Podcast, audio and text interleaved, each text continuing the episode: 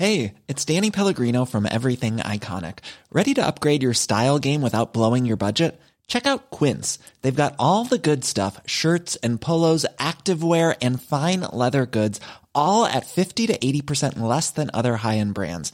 And the best part? They're all about safe, ethical, and responsible manufacturing. Get that luxury vibe without the luxury price tag. Hit up quince.com slash upgrade for free shipping and 365 day returns on your next order. That's quince.com slash upgrade.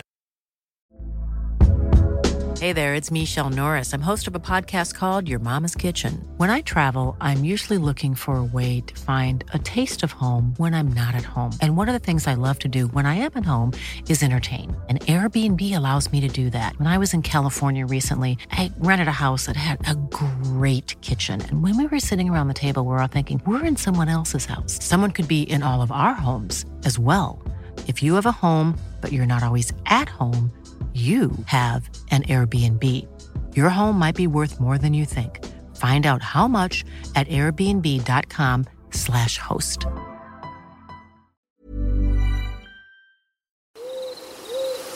Story time.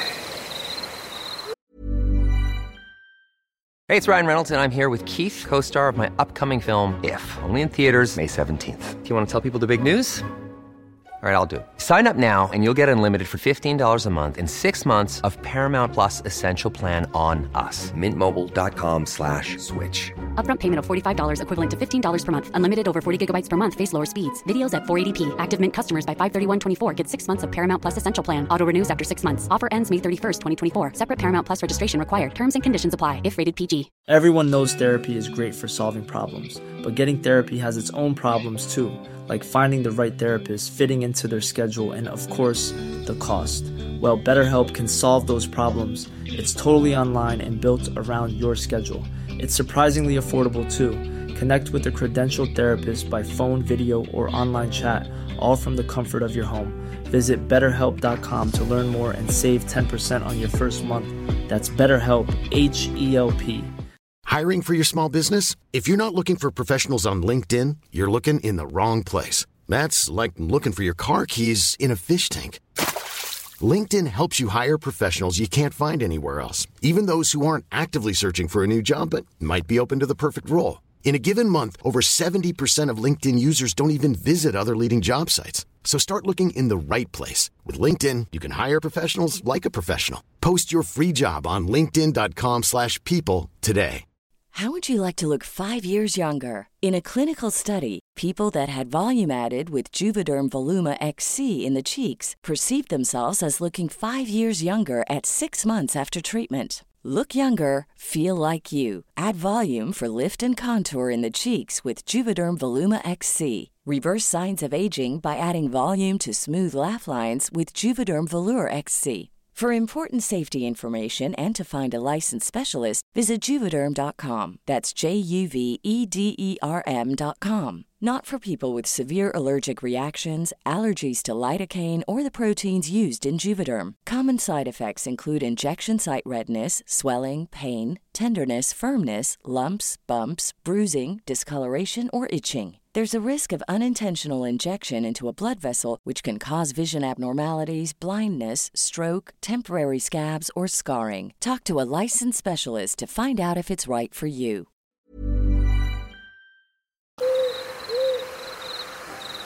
My name is Captain Daniel Harris, and my years of service in Special Forces Unit have led me into countless harrowing situations. Still, nothing could have prepared me for the chilling mission beneath the abandoned Teufelsberg radar station in Berlin. On the surface, our objective seemed straightforward. Locate the hidden Cold War era bunker rumored to contain classified secrets capable of reshaping modern geopolitics. The mission's shroud of secrecy and aura of historical enigma fueled our anticipation. Our elite team, well versed in urban exploration, moved with calculated precision as we descended into the depths of the decaying radar station. The air was heavy with the acrid scent of dampness and decay, and our footsteps reverberated through the dimly lit corridors. Our headlamps cast eerie, flickering shadows on the graffiti laden walls, remnants of the station's past. We finally reached a substantial steel door, cleverly concealed behind a faux wall, which led into a sprawling underground complex. It was here, in the heart of this clandestine subterranean world, that we confronted a chilling enigma. As we entered a spacious chamber, we were confronted by a creature that defied all explanation. Standing at an imposing height of nearly eight feet, it possessed the torso of a man, yet its limbs and head were reminiscent of a massive wolf or dog. Its fur was a tangled mass of dark, ashen gray, and its eyes emitted an unsettling, malevolent glow. Before we could react, the creature sprang upon us with astounding speed and ferocity. In the ensuing pandemonium, two of my comrades succumbed to the beast's savage claws, their agonized cries resonating through the underground chamber. The rest of us fought desperately to shield our fallen comrades and repel the assailant.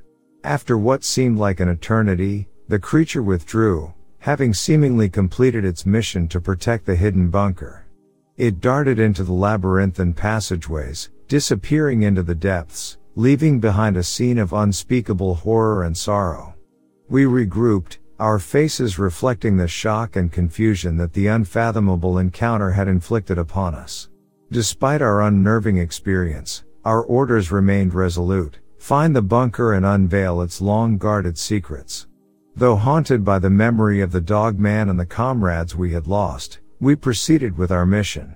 Upon reaching the heart of the bunker, we uncovered a trove of classified documents and artifacts from the Cold War era. The treasure trove contained intelligence and technology capable of reshaping the geopolitical landscape. Our mission was an unequivocal success. Reluctantly, we made contact with our general, relaying the inconceivable encounter with this dogman type of thing. His response was fraught with skepticism, urging us to focus on the task at hand and leave the tales of monsters to folklore. Despite the doubts of our superiors, we knew the veracity of our experience beneath Teufelsberg. We resolved to resume our search for the enigmatic creature, driven by a determination to unearth the truth regarding its origins and purpose. Whether the dogman was a product of Cold War experimentation or a more sinister force, our encounter continued to haunt our thoughts as we ventured further into the shadowy depths of the concealed bunker.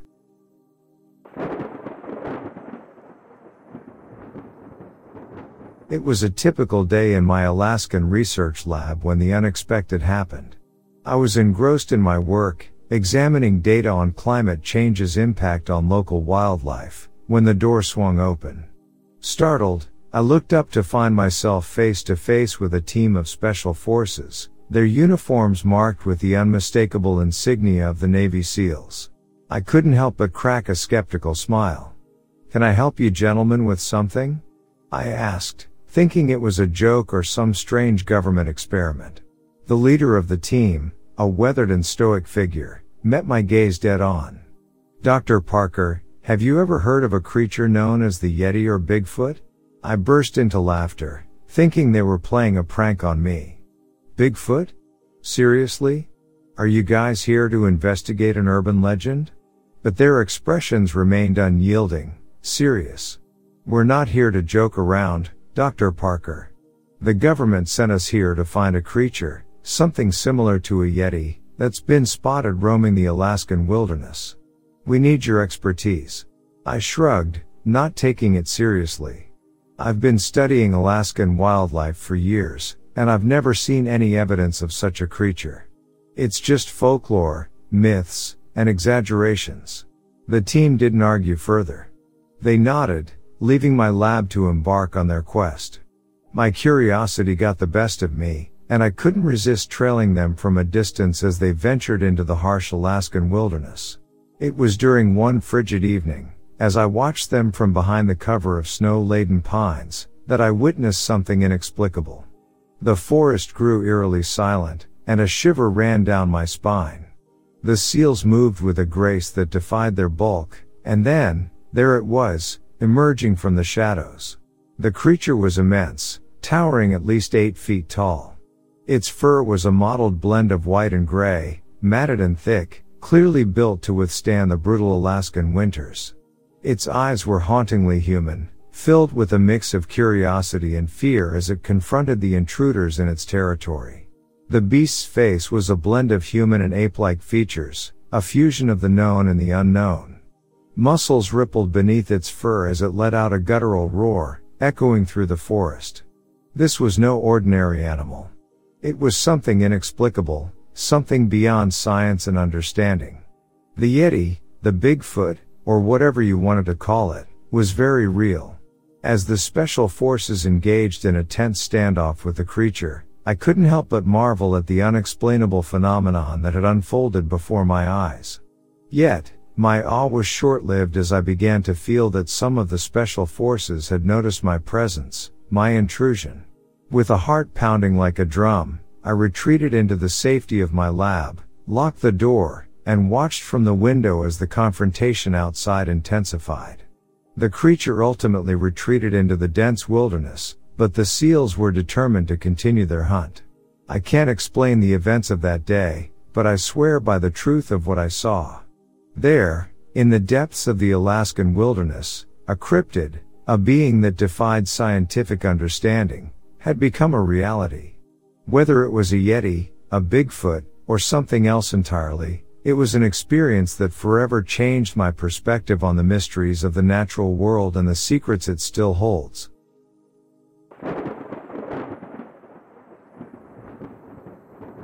I was a Baltimore Police Department detective and, at the time, in early 2021, I worked directly out of the Northern District in the city. On the night in question, I was in my office at home late at night in suburban Howard County, Maryland. I live alone. I often would find myself unable to sleep at night, so I would head to my office to work. That particular night I was going through a case file that I was working on.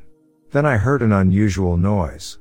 It was just different enough from anything I was used to hearing around the house that it caught my attention, not to mention it was around 2 o'clock in the morning.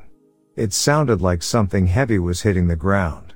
It was coming from the yard behind the house. I stood up and I cocked my head to the side to try and pinpoint the exact location. But as I listened closer I realized that it sounded like it might actually be much closer to the house, like right outside the kitchen in the back. I stepped away from my desk and I moved towards my office door. My office was just down the hall from the kitchen. So I opened the door slowly and stepped out to investigate, but first I listened again to be sure I was correct on the direction it was coming from. Sure enough, I heard it again from the area outside the kitchen. I started to make my way down the hallway and as I got closer the noise got louder. I reached the kitchen and I looked toward the door. The noise had gone silent, almost like whatever was making the noise knew I was listening to it. I slowly and very quietly opened the door to the outside. When I did I was shocked at what I was looking at. Standing on the patio, moving around and making the noise, was a creature, unlike anything I had ever seen before. It was about seven feet tall and totally covered in black and reddish brown fur. It had a long snout with teeth protruding at odd angles. The creature turned towards me when the door opened, almost like it instinctively knew I was there. I was totally quiet when I opened the door. The creature quickly focused on me and lunged toward me hissing. I quickly stepped back inside and shut the door. I had to think fast and determine a suitable plan of action. I decided to head back to my office where I hoped to watch it undetected from my office window. I proceeded to look through the window but it wasn't long before I heard the sounds of the creature breaking into the house through the kitchen door. I pulled out my gun and I aimed it down the hallway. As I slowly opened the office door, I could hear, but not see, the creature in the kitchen. I listened as it was moving around with a lot of force and stepping heavily on the wood floor. I could also hear it snorting as it moved about. It sounded like something out of a horror film. I thought that if I just stayed quiet it might just leave, which would have been the optimal outcome. I listened to it for a while while it moved in the kitchen, but then I heard it go into the dining room. I could hear glass breaking and furniture being shoved around.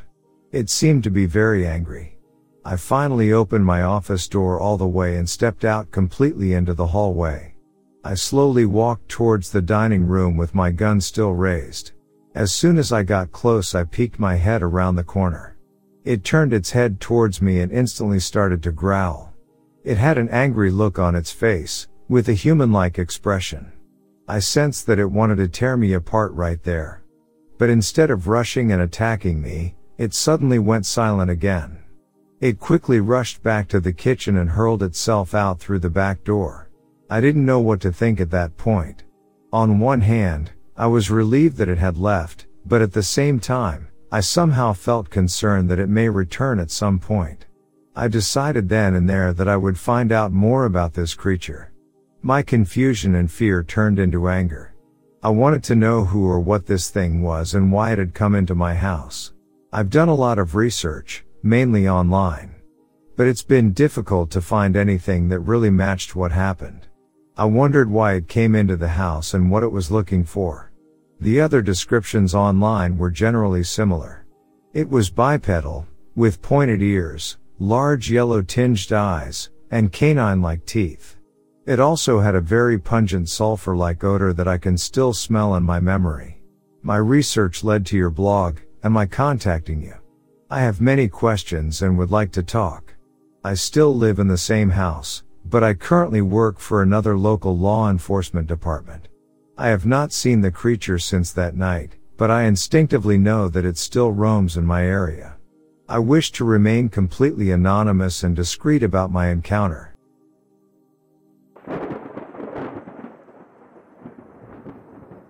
I am an avid hunter. My name is Bo, and I have hunted and fished all my life. I joined the army straight out of high school, and now I work six days a week. But enough about me, y'all wanna know what true nightmares are made out of. I have found out last October hunting a new river. I had gotten up early that morning and cooked breakfast for my fiancée. My fiancée loves fried eggs in the morning, and I do them exactly like she likes. So we eat, and I get my camel out of the bag as well as my rifle out of the cabinet. We headed out that morning, and I took my fiancée to work. Her work was on the way to New River. When we pull in, I give her a kiss, and she tells me to bring her home something good. I told her I would, and I got back in my jacked up Chevy 2500. The trip to the mountain was as gorgeous as always, and the Tennessee backroads are amazing and beautiful. So I got to my spot, but it was so eerily quiet that morning. Around noon, I decided to go to the truck and grab a sandwich and another bottle of water.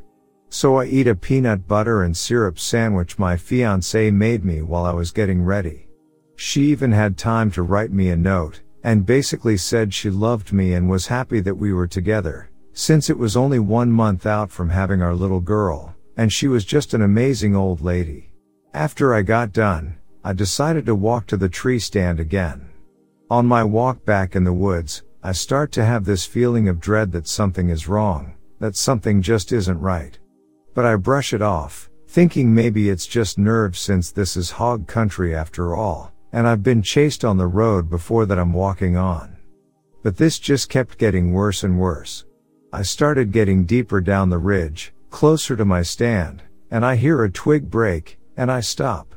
Now, me being an experienced hunter, I notice movement in this thicket just about 50 or so yards away. I notice this brown shape moving out towards me.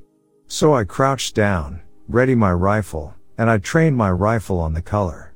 When I get to noticing that this thing is grunting, so I'm thinking yes, a big buck. God, was I wrong?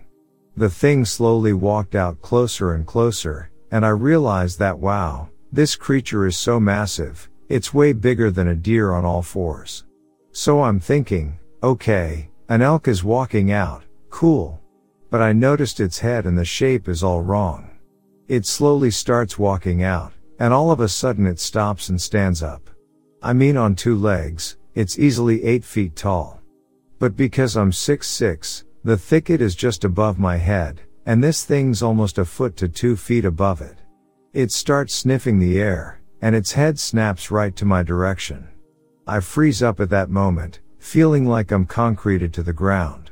The wolf thing that I was looking at was beginning to let out this real deep, almost demonic like growl. It starts snarling, showing its teeth towards me. I, being army trained, realize if it charges, I'm only getting one shot at this thing, so I'd have to make it count. All of a sudden, it begins to tear through the bushes on all fours again. I realize the movie Van Helsing's Werewolf is charging at me at full speed. I realized I'm in big trouble, and I hear this branch break behind me. I look over my shoulder and see that there is a second larger wolf behind me on two legs. It is easily nine feet tall, built like a bodybuilder, with jet black fur. It drops to all fours and starts running full speed towards me, but this one was a lot closer. I spin around and see that this thing is too fast for me to unsafely shoot it with my rifle. I jump out of the way of this monstrous beast charging me. I end up hitting the hard rocks and slid into the red clay mud, just to realize it already crossed the roadbed I'd been walking on, and the Thule wolves are set on a collision course. When the bigger black wolf hits the lighter brown wolf, he tackles the brown wolf to the ground, as they are rolling down the hill, clawing and biting and slamming each other into the hard ground.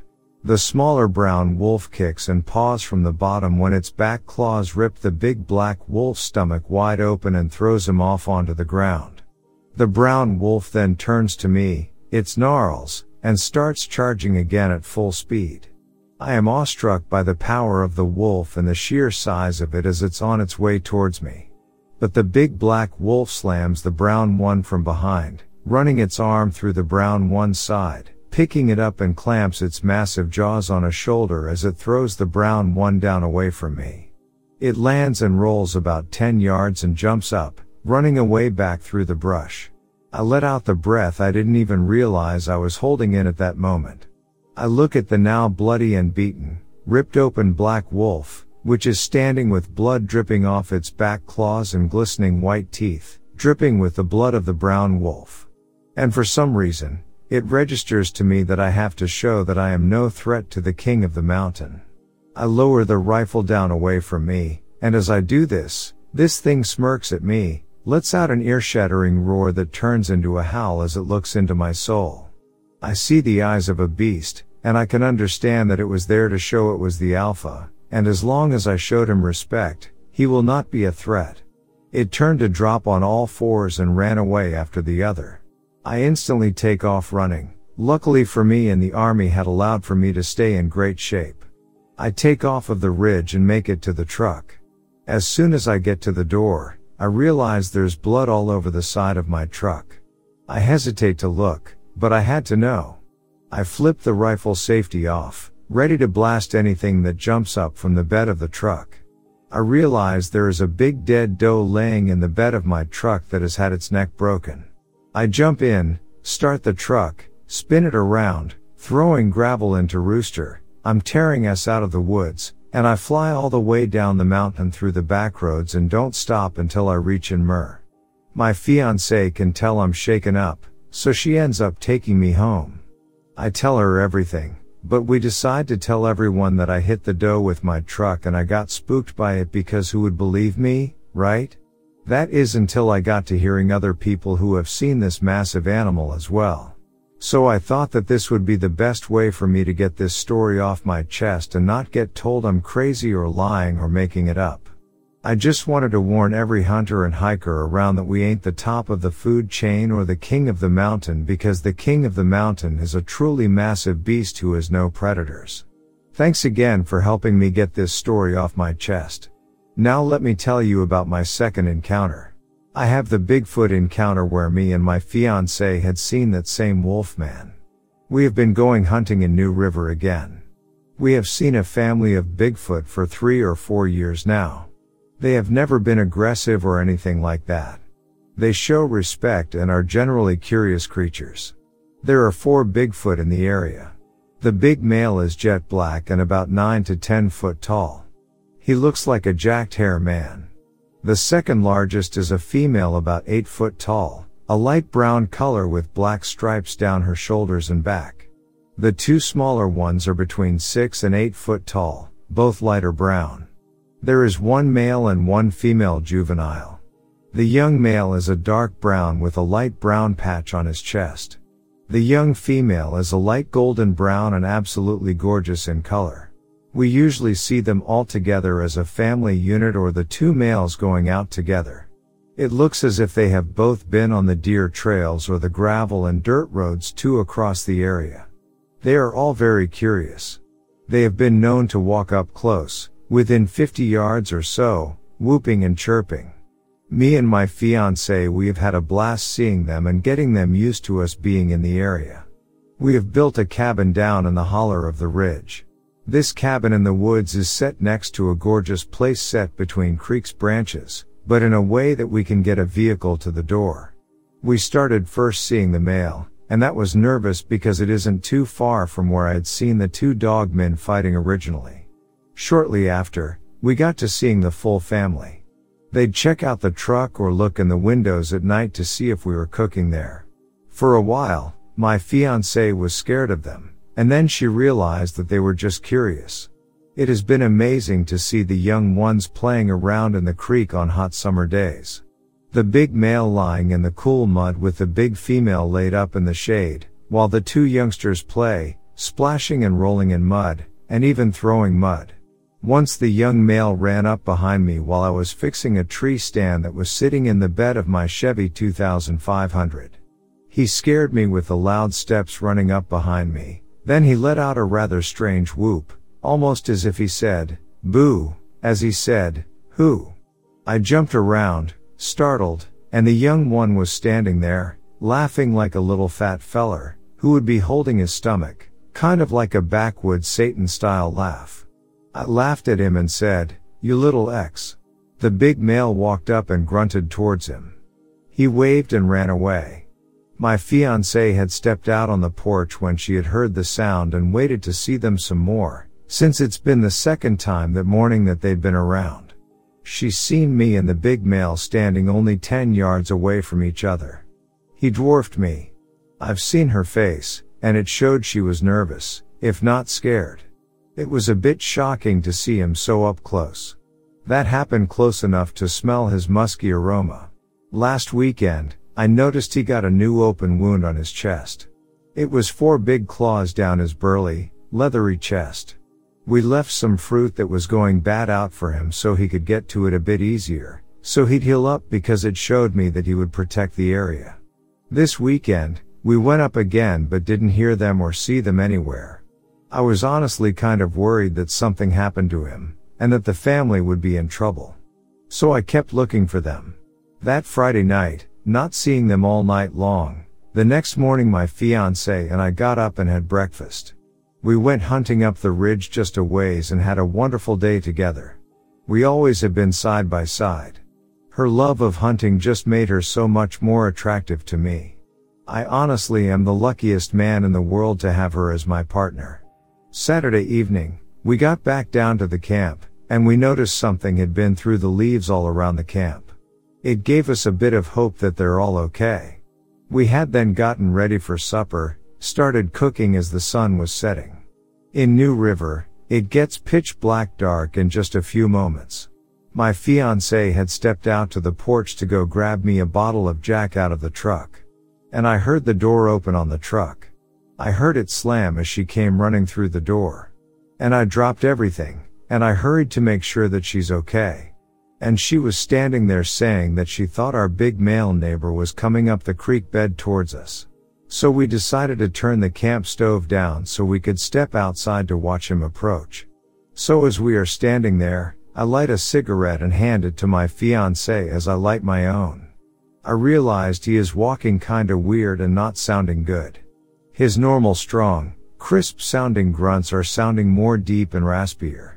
I take the bag of fruit out of the back truck, and we walk down closer to the creek bed. We creep back up the creek bank towards camp. As we are, the critter is coming closer to me. Not knowing, I stepped into a hole where one of the young ones had grabbed a clump of mud and thrown it. I hit the ground hard as I was stepping backward, and I stood back up quickly, trying not to spook the Bigfoot with my pain groan. My fiancée turned and helped me back to my feet, but as she turned her back from the animal, my heart sank as I saw the deep pitch black wolf man that had won the fight before with the brown wolf. He starts picking up a pace towards us. And in that moment, I jumped to my feet. I told my fiancée to run, that I'd hold it off as long as I could. Its massive body jumps through the creek still at an incredible speed. So I put myself between the beast and I and my old lady, the love of my life. I couldn't let anything happen to her. So I am putting myself in front, yelling this primal roar I never knew I had from the deepest place of my soul. The wolf man, breaking out of the water on a full sprint towards me as I have gotten his attention.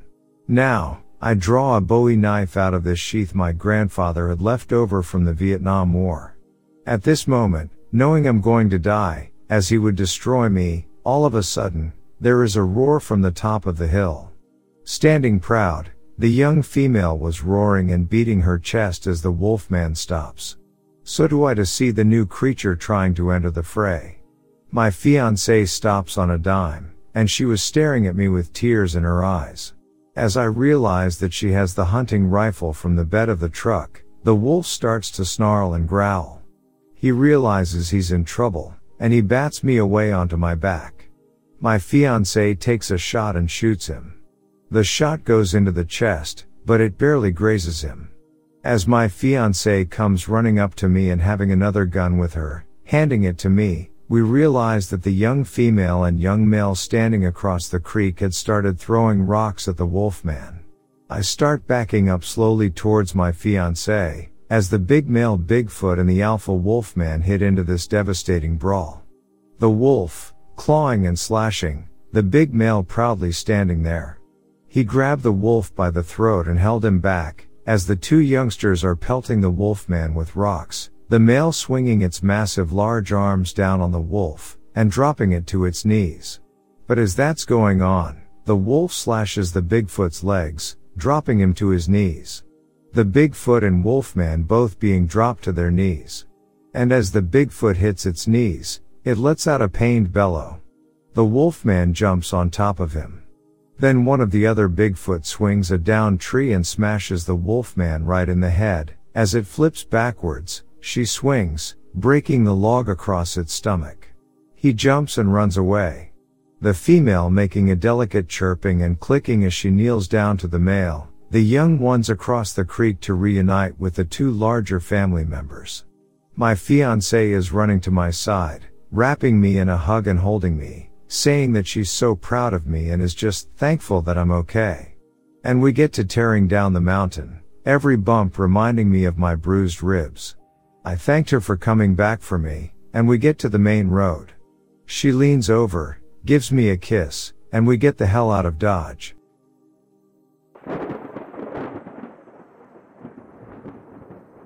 I am in summer camp and something is throwing people off trees. A little introduction before we begin. My friends and I have been going to summer camp every year. Tom, Jack, Susan and Emily are my friends who have been accompanying me since forever. We are high school students. This time we chose a different camp. It was called Camp Jacob and it's on a small island called Jacob's Isle. We traveled to Jacob's Isle on a ferry. It is about three and a half hour journey from the mainland and the first thing we noticed was that there is no cell reception here.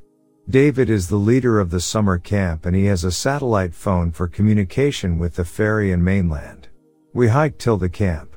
It was a half hour hike. We saw the establishment was amazing. There were two dozen small huts made of wood. The main building was no different.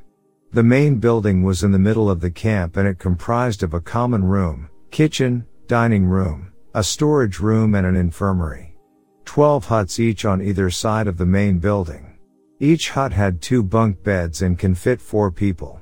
Tom, Jack and I got in hut 7 along with fellow camper Ashwin. Emily and Susan went to hut 21. All four corner huts, 1, 12, 13, 24 were occupied by them. We were to unpack and meet the others in 30 minutes where we shall make a bonfire for the evening. It was a fun experience. We have made friends with Ashwin and we also met the girls sharing the hut with Susan and Emily. They were Lily and Rose. Lily and Rose were cousins. We had dinner and were told that we would go to the sunrise point in the morning and so we have to wake up by 4.30 am as the sunrise is at 5.45 am.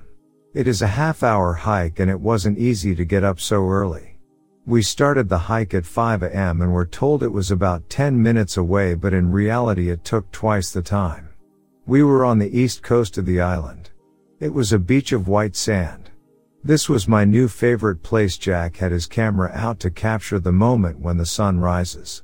It was a beautiful sight and worth waking up early. We hiked back to the camp through the forest when we heard a growling sound. It was scary. The counselors huddled us and escorted us back to the camp. I could see that they were nervous. We were told to go to the main building for breakfast. I saw David and three others went scouting north of the camp. The other counselors were smiling but they were tensed. What do you think that sound was? I asked. It was scary. I don't care what it was and I don't want to know, Susan replied. Even when we're on a budget, we still deserve nice things. Quince is a place to scoop up stunning high-end goods for 50 to 80% less than similar brands. They have buttery soft cashmere sweaters starting at $50, luxurious Italian leather bags, and so much more. Plus, Quince only works with factories that use safe, ethical, and responsible manufacturing. Get the high-end goods you'll love without the high price tag with Quince. Go to quince.com/style for free shipping and 365-day returns. When you make decisions for your company, you look for the no-brainers. If you have a lot of mailing to do, stamps.com is the ultimate no-brainer. Use the stamps.com mobile app to mail everything you need to keep your business running with up to 89% off USPS and UPS. Make the same no-brainer decision as over 1 million other businesses with stamps.com. Use code program for a special offer. That's stamps.com, code program. Only that it should stay away from us, Emily said. Come on, Peter. Don't scare the girls, Tom laughed. Yeah. It can be a bird or something. The forest can make it sound scarier, Ashwin said with conviction. I disagree. Something scary is out there. Check this out, Jack gestured us to take a look at his camera. The small LCD screen wasn't so easy to look at, but Emily saw what Jack wanted to show. It took a lot of pointing and zooming before I could see the red dots behind the trees. Jack thought they were eyes. I thought they were lens flares or something. This is not a scary movie alright. It must be some lens flare thingy. I said, but deep down I was scared too. Susan queried, guys where's Lily and Rose? Must be somewhere here, Ashwin said. I haven't seen them after we came back to camp, Tom responded in a worried manner. Come Susan. Let's check the hut out. Emily grabbed on Susan's hand and they went to find Lily and Rose. No sooner did they leave the common room did we hear the same growling sound followed by loud shrieks. We ran outside to see Emily fainted and Susan holding her. Then I saw the lifeless body of Rose. Blood splattered everywhere. As if she has jumped from a tall building. Another bone chilling growl and then I froze. I saw Lily flying. Something had thrown her from a tree and she came crashing down just beside Rose. I couldn't scream. This was something which I had never expected to witness. This couldn't be a dream as I don't have the imagination to imagine something as gruesome as this. The counselors came running out and asked us to check if anyone else is missing. It was a huge mess. Everyone was shouting. It took some time for us to settle down. We were scared to death. The bodies were moved to the infirmary in the main building. Everyone else was accounted for. David and the three others who left with him returned and they called the mainland for the ferry. The camp was obviously cancelled. The growling continued. We were told to pack up our stuff and we would leave after three hours. It wasn't easy to wait for three long hours. We have to hike south to go to the dock. They should send the army to kill this thing, Emily said still shaking. The growling continued.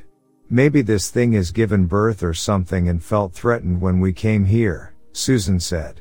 Stop trying to justify murder, I shouted. I know she was just trying to help. Trying to make sense of it all. But, I was scared shitless. I am sorry. I am just scared, I apologized. Susan put her hand on mine. It's okay. I understand. We were all called outside and David announced, given the circumstances. We will not hike to the dock. We will wait here for help to arrive. The sheriff's department along with the forest rangers will be arriving soon and they will escort us out of here. Till then, stay here and stay quiet. Please don't wander off anywhere. If you have to go back to the hut then inform a counselor. Don't go out alone. This was good news.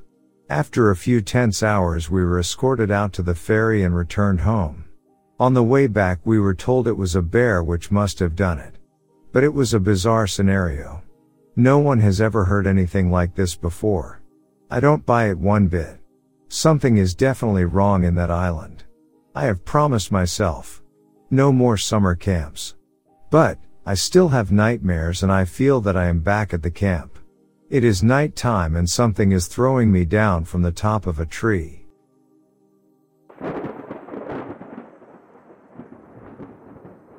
I'll never forget that fateful day in Illinois six years ago. The day I stood at the grave of my beloved wife, Lulu. Her passing had been sudden, a cruel twist of fate that had ripped her from my life. It was a pain I thought I would never recover from, and I was there at the funeral, watching in disbelief as the casket was lowered into the cold earth.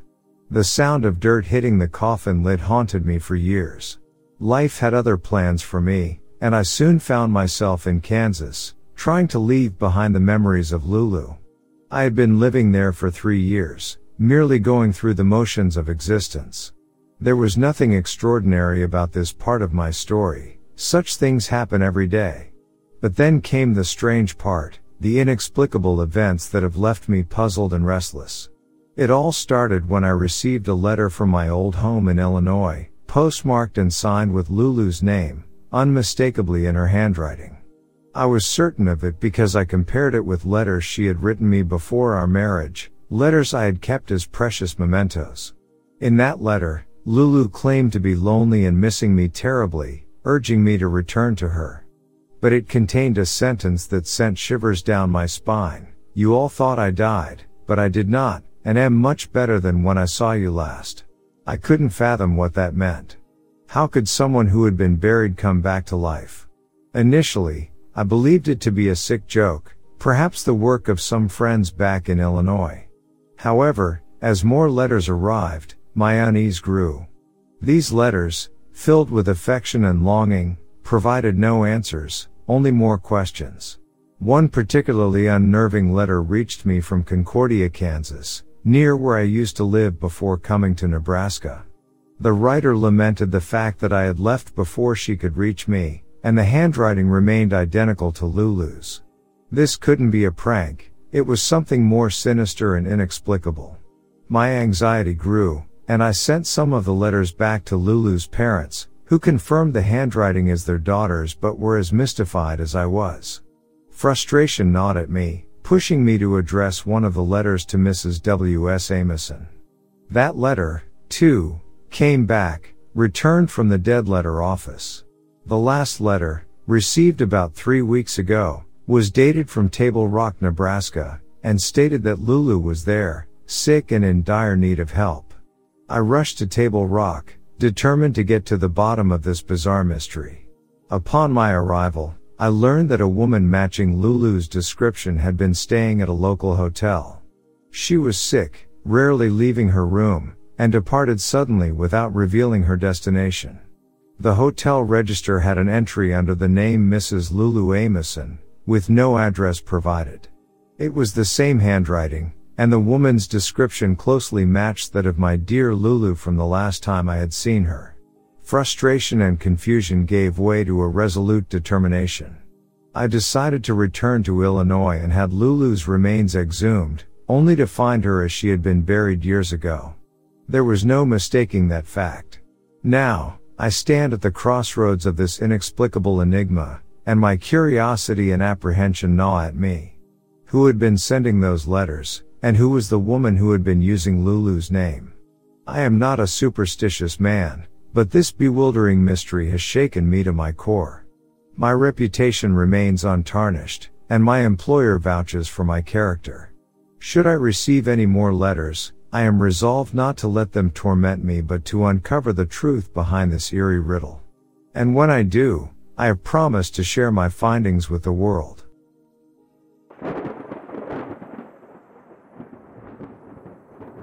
I'm writing today because I just read the story from the lady who is claiming the Mothman lived in her backyard. I don't completely disbelieve her claims as I'm in no position to do so. That's up to you and your investigators. I do know we have lots of underground creatures and many unexplained things in the woods. I wanted to tell you about an experience I had when I still lived back home in Wayne, West Virginia. It was around 2003. It was fall, I think. Being that I grew up in the WV Mountains, I've always been aware of the stories of the Mothman, creatures similar to the Mothman, and what my great grandmother called panthers. I don't know what these panthers really were, but she had a ton of stories about her father having to outsmart them and keep them away while traveling through the woods to get to town. I know she wasn't describing a mountain lion or bobcat. We all know what those are, and as far as I know, those hills aren't roaming grounds for mountain lions.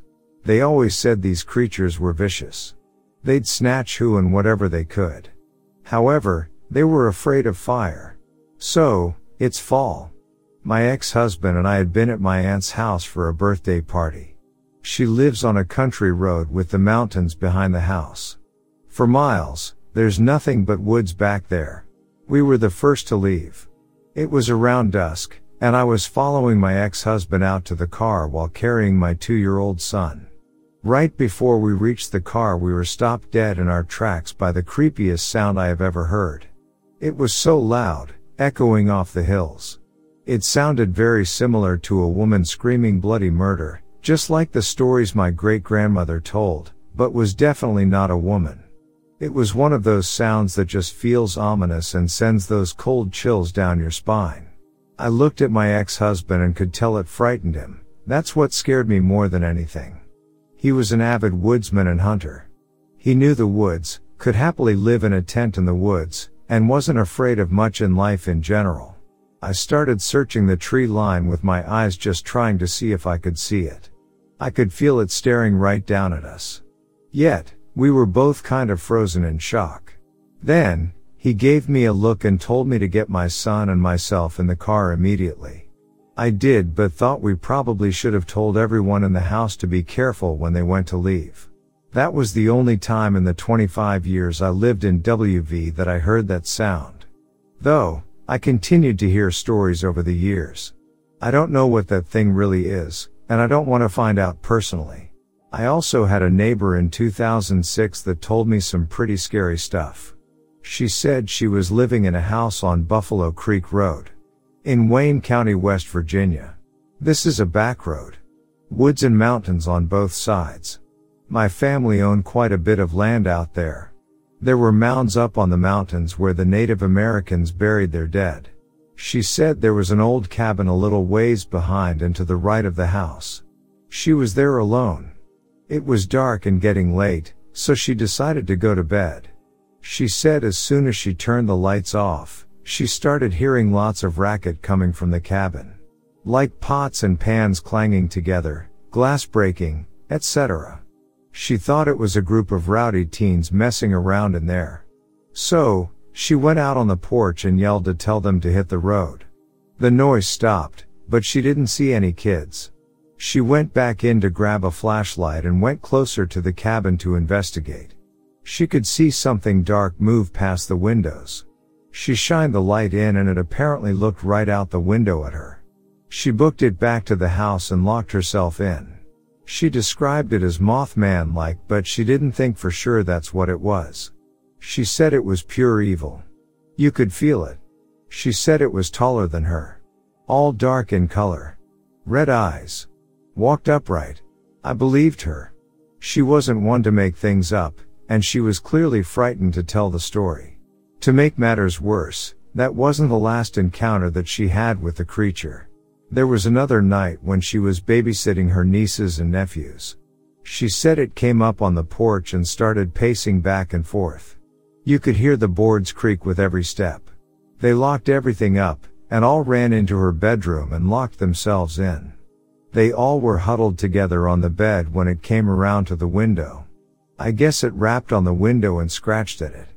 They literally all hid under the covers. I guess they were all screaming and freaking out. She said it eventually went back to the front porch and was there until close to dawn. It wasn't long after that they moved. Now, I will say that I loved being in those woods on Buffalo Creek. During the day, we always had fun. We'd find arrowheads and all kinds of different treasures the Indians left behind. At night, however, we wanted to be inside. I hated the back room. Closest to the woods, my great grandfather built several houses on that road. My family still lives there. It just always felt like there was something out there at night. The natural noises would get quiet all of a sudden. It just always seemed scary at night. Even as an adult, I would run from the car to the house. I don't know what's out there, but I'd say there are too many stories and witnesses to discount it.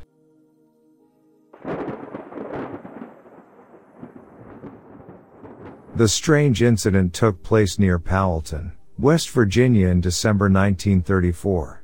I was eight years old. At the time, my father worked for Elkhorn Piney Coal in McDonough. He and the other miners would take a train to the mine each day. The day before Christmas Eve my father mentioned an unusual sighting he and the others on the train had while traveling back to Powellton from the mine that evening. As they looked out towards the east, they noticed a very large bird flying above the trees. My father was a very simple man and didn't believe in any nonsense, but this large bird really caught his attention. He described it as a freakish sized owl very dark in color. The sky was getting dark, but they could still make out the large form. He said it also looked at the train as it flew over the trees. Nobody on the train could figure out what it was. The mere fact that my father even mentioned it suggested that it must have been an unusual sight. My father was scheduled off from work for three days during the Christmas holiday. On December 27th, he was getting ready for work but said he felt poorly. My mother was concerned because he had a high fever and awful chills. She insisted he stay home and telephone the doctor. My father was reluctant to stay home and put up a good argument, but my mother was not going to back down. She put him to bed and waited for the doctor. Well, we waited for hours until the telephone rang. The operator told my mother that the doctor was at McDonough. There had been a horrible train explosion. She couldn't talk but said that the doctor's wife asked her to contact us. My mother was pale when she told my father what had happened. I remember they both started praying and crying. For years both of them thought the large bird was an angel sent by God as a warning and that my father's life was saved for a reason. My father never went back to the mine. It turned out that he had contracted polio though he was very lucky since he survived it with only a slight limp. We soon moved away to a small town in Kentucky where my father found the calling and became a Pentecostal preacher. He told his story of survival to anyone who would listen until the day he died. I happened to read your stories while looking on the internet with my great grandson. I always assumed my father saw something more divine. That's what he always believed. I'm not so sure now.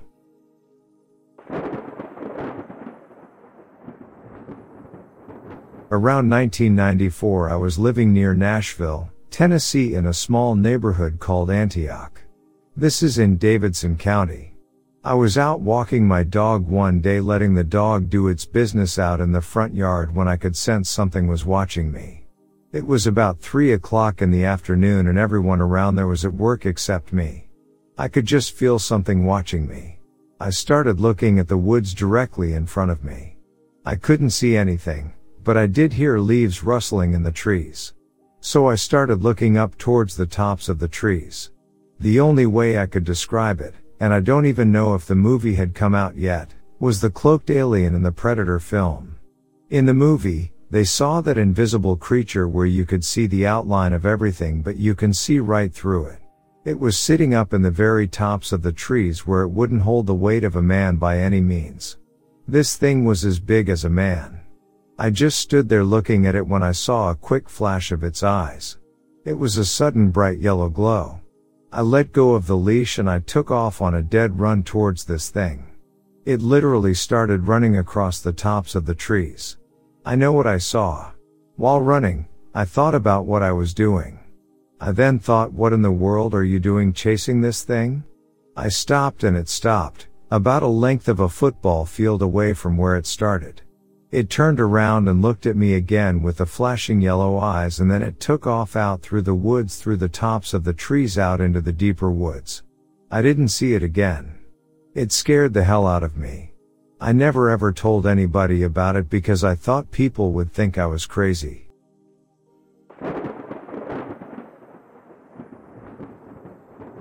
This occurred in September 2022 in the Wood Creek Reserve neighborhood in Katy. It was approximately 11:30 p.m. So I saw this girl standing by the side of the road. She looked like she may have been a preteen. I pulled over because I thought I could help her.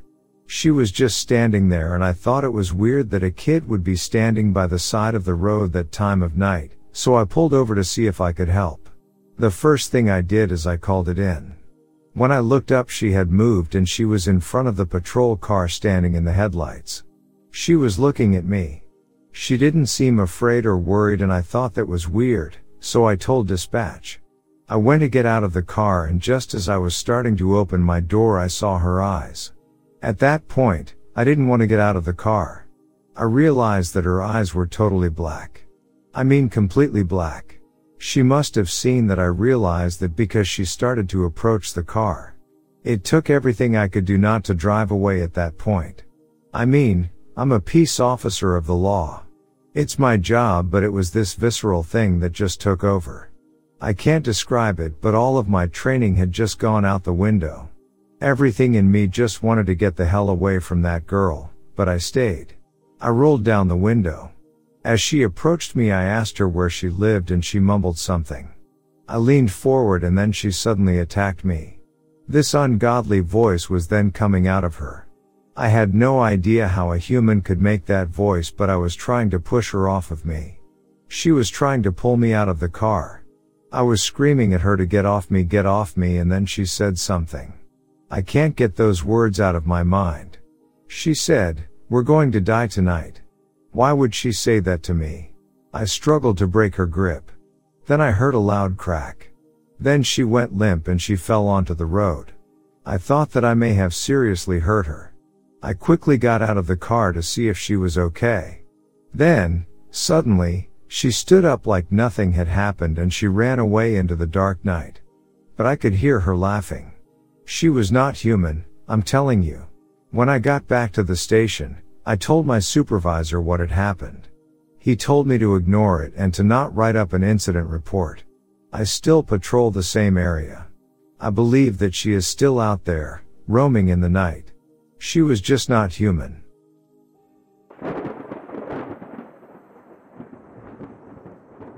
These incidents took place during my childhood years up until the day I graduated from high school in La Crosse, Wisconsin. We lived in an old three-story brownstone apartment building with a basement apartment. The whole building was owned by the family. Initially, my grandmother's sister lived in the basement with her family and her two brothers occupied the second floor. My family was on the first main floor and my grandmother was on the third floor. She believed in the superstition that if you moved down a level if you lived in an apartment you would soon die. She continued to climb the three flights of stairs even though she was very arthritic. As the years passed by her sister and her immediate family eventually moved out and the two brothers on the middle floor passed away. The basement level was now empty and my mother, father, sister, brother, and I continued to live on the first floor. The second floor was empty and my grandmother still resided alone on the third floor. There was never a thought of renting the vacant rooms. On several nights, while we were asleep, out of nowhere the front door would slam waking everyone up.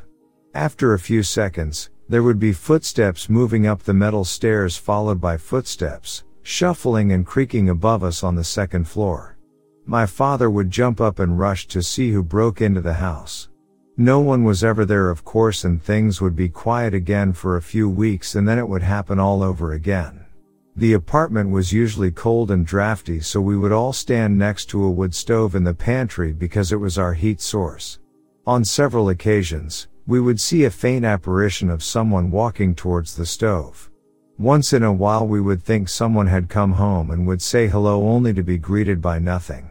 When I turned 10 years old, my mother was sleeping on the third level to help care for my grandmother. My mother recalled one incident when she woke and saw me standing beside her bed. She asked what I wanted, I turned, walked away, and disappeared. There was another incident where she rushed out of the bathroom on the first floor and was frantic because she heard her mom scream for her. My sister and I were shocked because we didn't hear anything. On another occasion, my grandmother's aunt had been sick and was in the hospital. We were driving home and my mother was resting her head against the window when suddenly she rose up and shouted, Oh my God, Aunt Jane just died. I just saw her face. My father looked at the clock and it was about 7 p.m.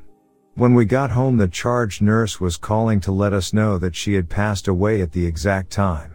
The most memorable incident happened when my brother and I were talking about the weird stuff that had occurred in the house over the years. I said, yeah, like the old guy who used to watch us sleep. I was sort of half joking since I wasn't sure if he had ever known since it was never brought up between us. He turns and answers, You mean the guy that stood behind the dresser in the living room, who leaned over with his hands behind his back. As he was talking, he duplicated the way the apparition moved exactly. That really freaked me out.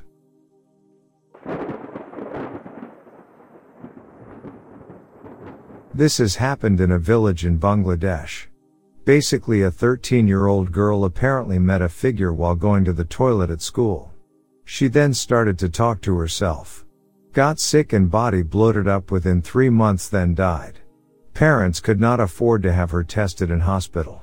Now parents and two remaining siblings are acting strangely, both siblings are also sick. Saying they all will also go, telling all visitors to get lost. Basically the family lives next door to our family home. Money has been offered for hospital treatment.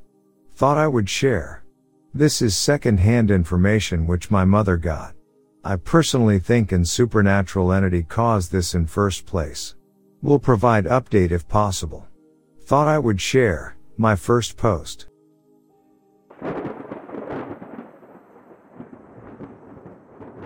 I'm a retired 62 year old dairy farmer. Back in 1980 an old girlfriend and I wanted to spotlight some deer.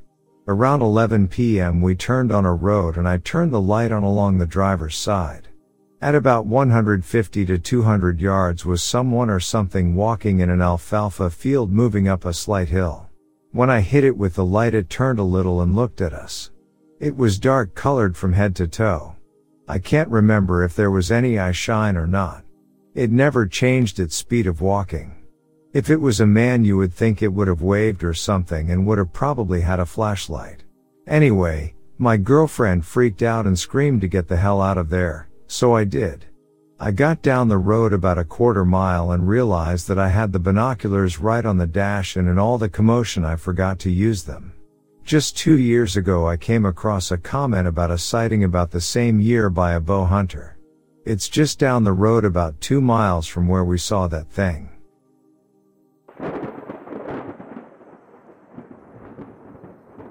When Close Encounters of the Third Kind was released, my aunt was in town, me starting elementary school.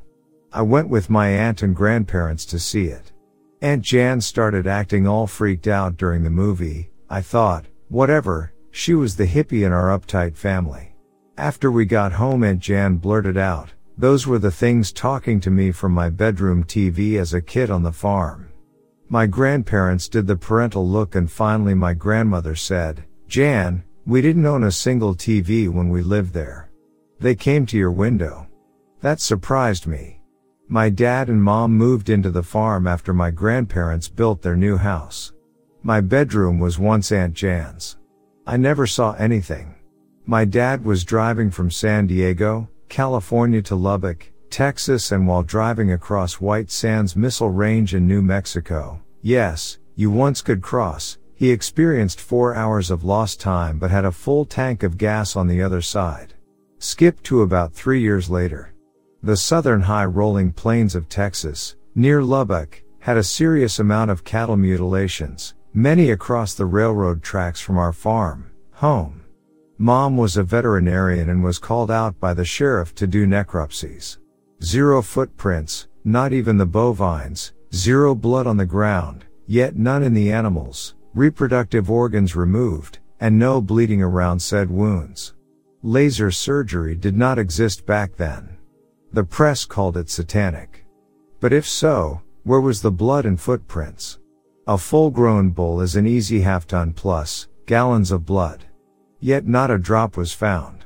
Taking a half ton bull to the ground isn't easy, even for the best cowboy. We were told by the public school system that we were part of an intelligence test. It started in the sixth grade. USAF officers, my granddad was USAF, I know USAF, would show up 2x per year and give us the test. There were only 14 of us. We all topped 160 on the IQ test. Outside of band or sports, we were sequestered from all our classmates. We had our own classes. I went on to work in hospital finance. Several of my classmates went to MIT and Stanford.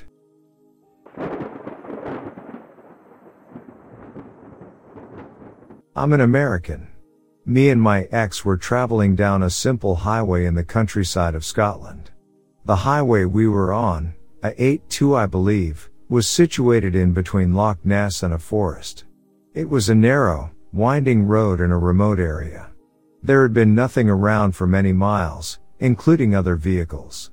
We were both in quite a good mood, listening to a podcast or news radio, in a happy space, like being on autopilot. Anyway, as we rounded a corner, an old woman appeared seemingly out of nowhere and she appeared to be screaming at us and gesturing exaggeratedly toward the other side of the road. We were shocked to see her, obviously, and my ex tensed up but didn't react except to adjust our lane quickly. We were driving on the wrong side of the road. No sooner than we switched lanes and we made it to the next bend in the highway, an 18 wheeler came hauling ass around the curve. Had we not moved over, we would have been dead on the spot. After we made it through this moment, we debriefed, my ex is a devout skeptic, and neither one of us had an explanation, and we never spoke of it again. The old woman had shoulder length gray hair and I don't remember what she was wearing, but she looked plain outside of her appearing spontaneously. I don't have a logical explanation of where she could have come from. I doubt that Scotland employs a special fleet of feral woodland traffic grandmas.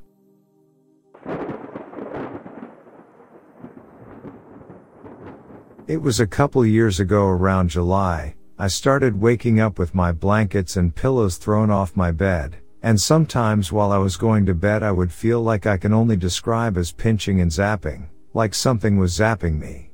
But what made me extremely suspicious was I was reading a book one night and I grabbed my cup of water on the side of the bed and specifically remember drinking the last drop and putting it down on my dresser. I went to bed and when I woke up I went to school and the day went on as normal. But when it was night again I walked into my room and my cup and bin filled with water. I told my family about it and they had no idea. I can't see them filling up my water either. I was extremely suspicious and I started sleeping with a Bible under my pillow because I always felt like something was watching me while I slept. I don't have a record of sleepwalking, so I don't think it's that but maybe. I've been looking into it and can't come up with a solution. What do you think?